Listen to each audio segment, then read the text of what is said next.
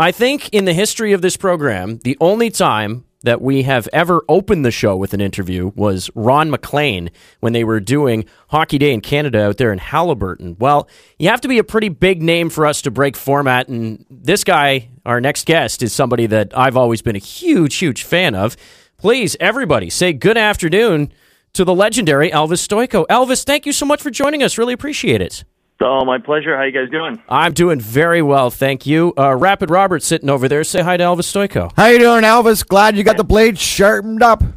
Yeah, I gotta. Yeah, I'm just gonna tweak them before the uh, show tonight here in Ottawa, but all is going well. Okay, so this is a part of the Rock in the Rink tour. It's coming to Peterborough next week. I know there's a lot of people who are really excited.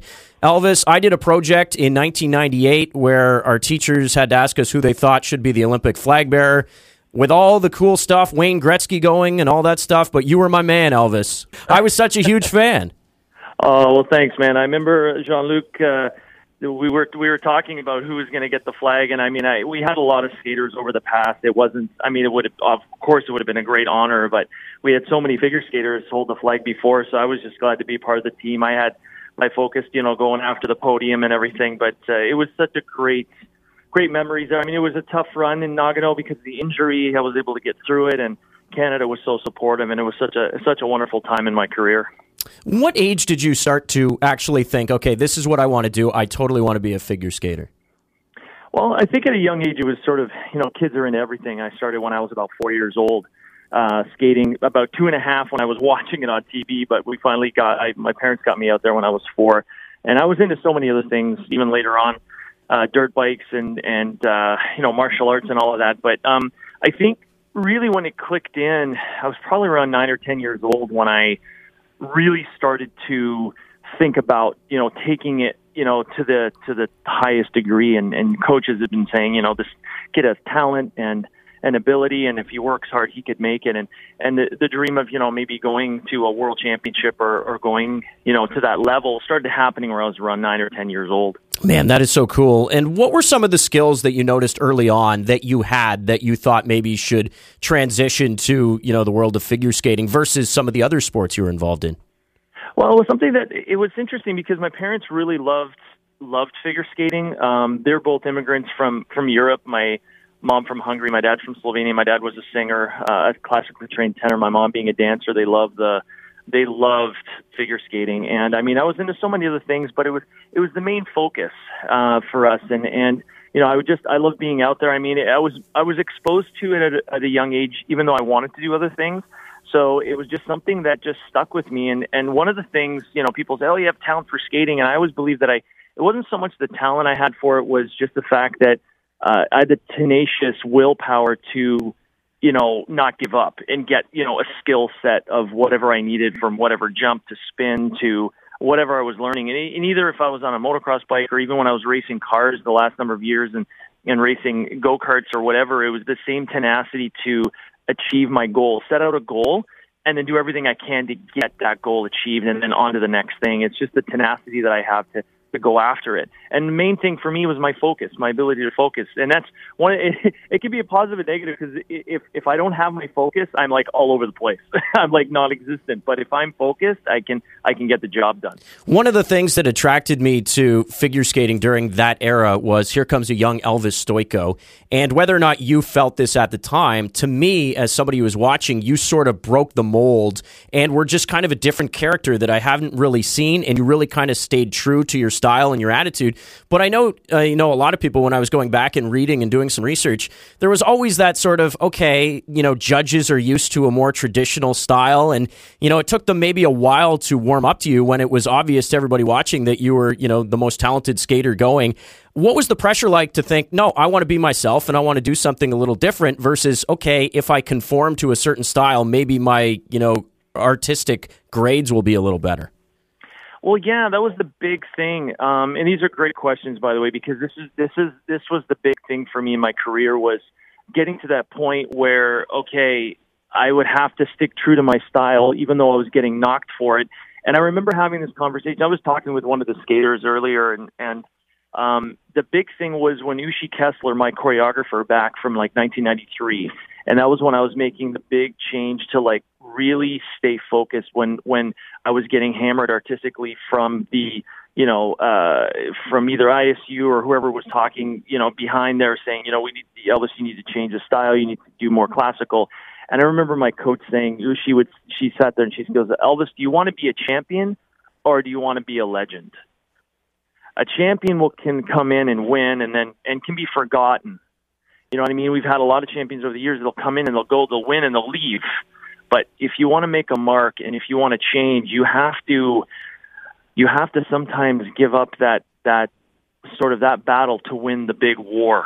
And that was the big thing for me. That was the big choice where I was like, no, no, no, I, I want to become the legend.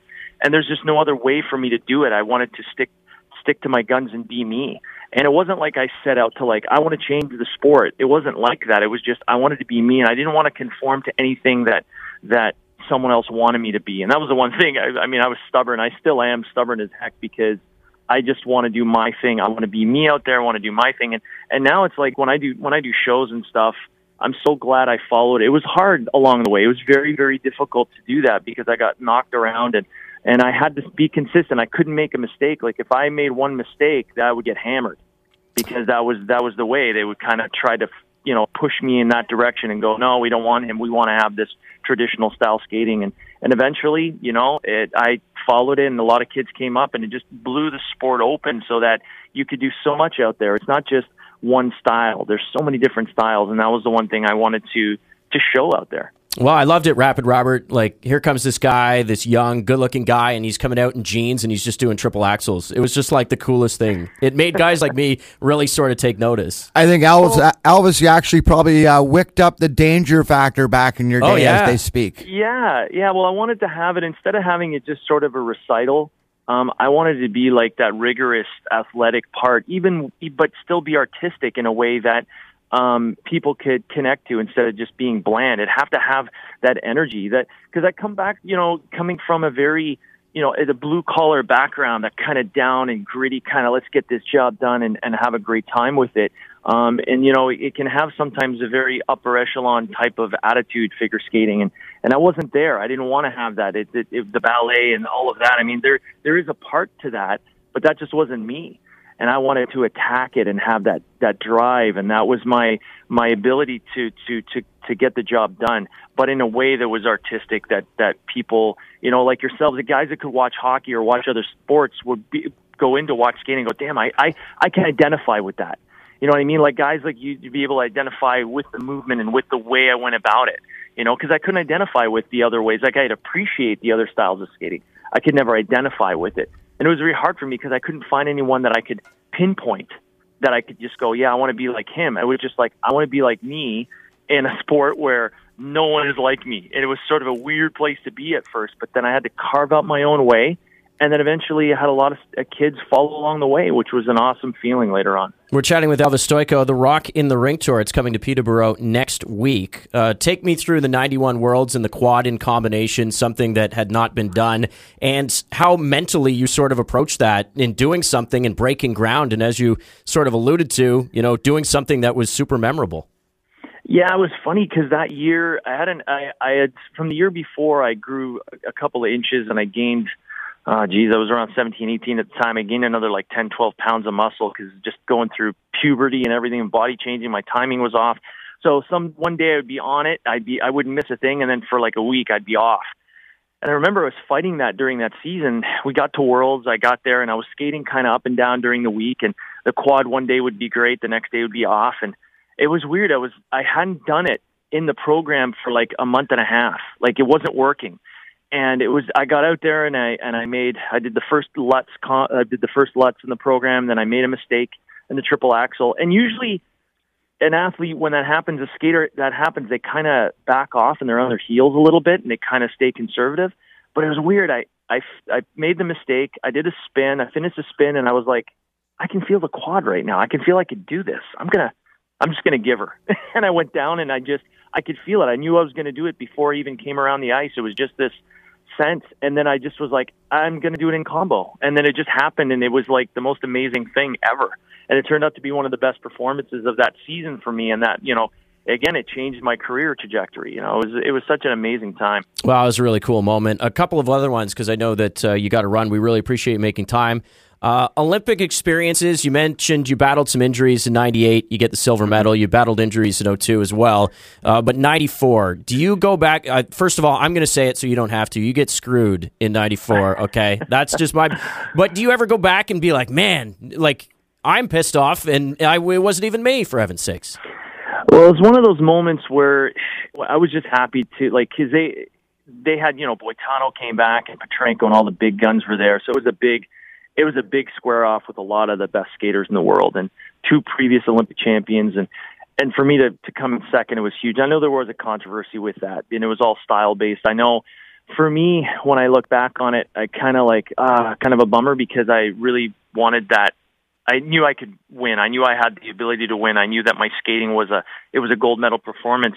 At the time, in my mind, I'm like, okay, Japan is going to be where I'm going to do this, and that was like I I planned out for for Nagano. So I just kind of took it in stride. And then when I got injured, it you know it took a, a turn for the worst through all of that. But you know, I look back on that performance at the Lillehammer with pride, and it was one of those ones where, again, it, it's like, do you become the champion? You become the legend, and you know you know, I, I look back at it and say, you know, if I would have won, it would have been one of those things where I won and people would be like, yeah, that was awesome. And then that would be it. But because I didn't win, it held this, it had this gold lining around that medal because of the way I won the silver. It wasn't that I lost out on the gold. It was the way I won the silver. It was this whole thing with, you know, the Bruce Lee story, and then the incredible story I'm going to share with you guys is I remember after competing, and the ladies were competing the next week, and the chef de mission, which is the um, they look after all the skaters, kind of like a chaperone, and he said to me, he said, Elvis, there's someone that wants to meet you here in the rink right now. And I'm like, who is that? And he says, well, I'm not going to tell you. You're going to know who it is. You're going to walk around the rink. So we walked all the way around the rink, and I'm walking down the stairs, and this guy turns around, looks at me, and I'm like, oh my god, it's Chuck Norris. Oh my god! and Chuck Norris came to watch the Tanya and Nancy fiasco. They wanted to see Nancy um, skate at the Olympics because it was such a huge thing. And um, I walked down the stairs, and before he even got down to him, he already had his arm out, and he said, "I want to thank you for honoring my friend Bruce." I watched your performance at home, and it was the most chilling thing, and it was so awesome. And I sat in the because there's no seats left. I just sat in the uh, security let me sit down on the stairs, and I chatted with Chuck Norris for like 45 minutes talking about martial arts, talking about Bruce, talking about skating. Uh, it was like that to me was my gold medal. That was like it was it was such an amazing thing, and I had so many martial artists write me and say, you know, oh, thanks for honoring our our our sport and our and our arts and and everything about it. And it was just one of those things where like, yeah, I'm good. I'm good with this, man. This is awesome. I'll you know, take the silver medal in Chuck Norris one on one time. That's fine. Yeah, it was it was phenomenal. You know what I mean? And and it was just my my career took off, really took off from there. And, and, you know, people still say to this day I should have won, and that's cool, and that's okay. I mean, it, it, it was just an amazing time, and to feel that there was just, uh, you know, I went back a couple years ago, uh, and it was about 2011, 12, with my wife, and I went sort of a pilgrimage back, and I went back to Lillehammer during the summer and stand in that rink. I hadn't been there since '94, and it was such an incredible experience. They had some pictures up from the Olympics, and I still remember the feeling. Even now, when I talk about it, it was such, it was so magical that it was meant to be that way. And, and you know, if I'm meant to do other things in my life now, and and that's great, but it would just led me to this moment, and that's just the way it was supposed to happen, and it was it was awesome. Do you like figure skating today, Elvis? Honestly, um, not that much, my friend. I just it's changed so much. I mean, there is great. Don't don't get me wrong. The skating is phenomenal. Like the skaters are amazing. The talent. It's just like in any sport, it evolves. I just don't like the system that much because what it's done is, is it's created a very um, calculated system where they just sort of add points and it's very disconnecting. It's very disconnected from the audience watching. Mm-hmm. There used to be participation with the six zero. Like if I asked you guys, okay, you know, in in in um, gymnastics, what is the the most prevalent name in gymnastics ever? You know, the, a lot of people will come up and say Nadia Comaneci. Sure right? Now, why is that? Because you got perfect tens. Not because you got, you know, 300 points or 200 points, it's because you got perfect tens. Mm-hmm. And the zero is very synonymous with skating. It always has been. And that connected people to it. They were part of it. They felt like they were part of that, that, that uh, connection to the sport. And it doesn't have that same connection It's kind of alienated and cut that link off with uh, with the audience because of the the system, you know, and that that's kind of unfortunate. And I remember speaking with um, Nadia and, and Bart Conner years ago. We were doing a skating gymnastics show, and and they said this. They they said, you know, how is skate? They asked me how's skating going. This was back in like 2008, 2009. I said, well, it's ever since they changed the system in 05, it hasn't, you know, it hasn't really come back. And they said, well, since they changed their system to a point system, they never recovered from the 70s. They never recovered. And it was one of those things. It was just tough. I mean, in in the Orient right now, Japan, China, skating is huge, just like it was in the '90s here in North America. But in North America, it's it it's died off, unfortunately and uh, it's tough. You know, we have, still have our stars and we still have our fans. You know, we're lucky to still do it in Canada, which is phenomenal. The states has died off, but again, there's the other side of the coin too. It's not just the the the system itself. There's a lot of new uh, sports, extreme sports. Uh, um, you know, girls are going into like hockey. They're going into soccer, which is great. So there's a lot of other options out there. So that's kind of also that interest kind of dies down uh, with that as well. So it's a combination of things uh, that have affected it. Um, you know, overall, but uh, you know, it's I'm just so happy to be part of this tour. Um, excited, you know, we've had great crowds all across Canada so far. We've uh, nine shows left. Coming to Peterborough, which is like my you know stomping grounds for me because my wife and I live very close to Peterborough and Pontypool. So you know it's going to be an exciting time, and, and I'm just glad to be a part of it. Rocking the rank. It'll be at the Memorial Center next week. Uh, the legendary Elvis Stojko. This was a real thrill for me. The next time I get the chance to chat with you, we'll talk about the McCain commercials, okay? Because those were legendary in my day. I know. I was I was racing at the go kart track. All the young guys, all they're you know, they're late twenties, early thirties, doing mechanic work and stuff, and they'd always start joking about, uh, you know, get the jump on taste. Yeah, man. where's the hair? Get the jump on taste. I want your hair back. You know, it was fun. It's, it's a good time. Some of the best lettuce that's ever been on a Canadian athlete was the the curly hair that you had going back in the day, Elvis. I, I know, I know. It was that signature thing. It was like my coach. Uh, she always said, Uschi would always say, "Yeah, it was like you got that was your strength, that was your Samson, man, with your hair." Yeah, yeah, thing, you know. Good stuff. Well, Elvis, thank you so much for taking the time today, man. Really appreciate it, and uh, we'll. I can't wait to come and check you out next week. Oh no, this is great. Thanks for promoting the tour, guys, and you know it's great. I hope people uh, be able to come out because it is a really fun show, and we're having a great time. So thanks again. All right, we'll talk again later. Thanks, There's, Elvis. Uh,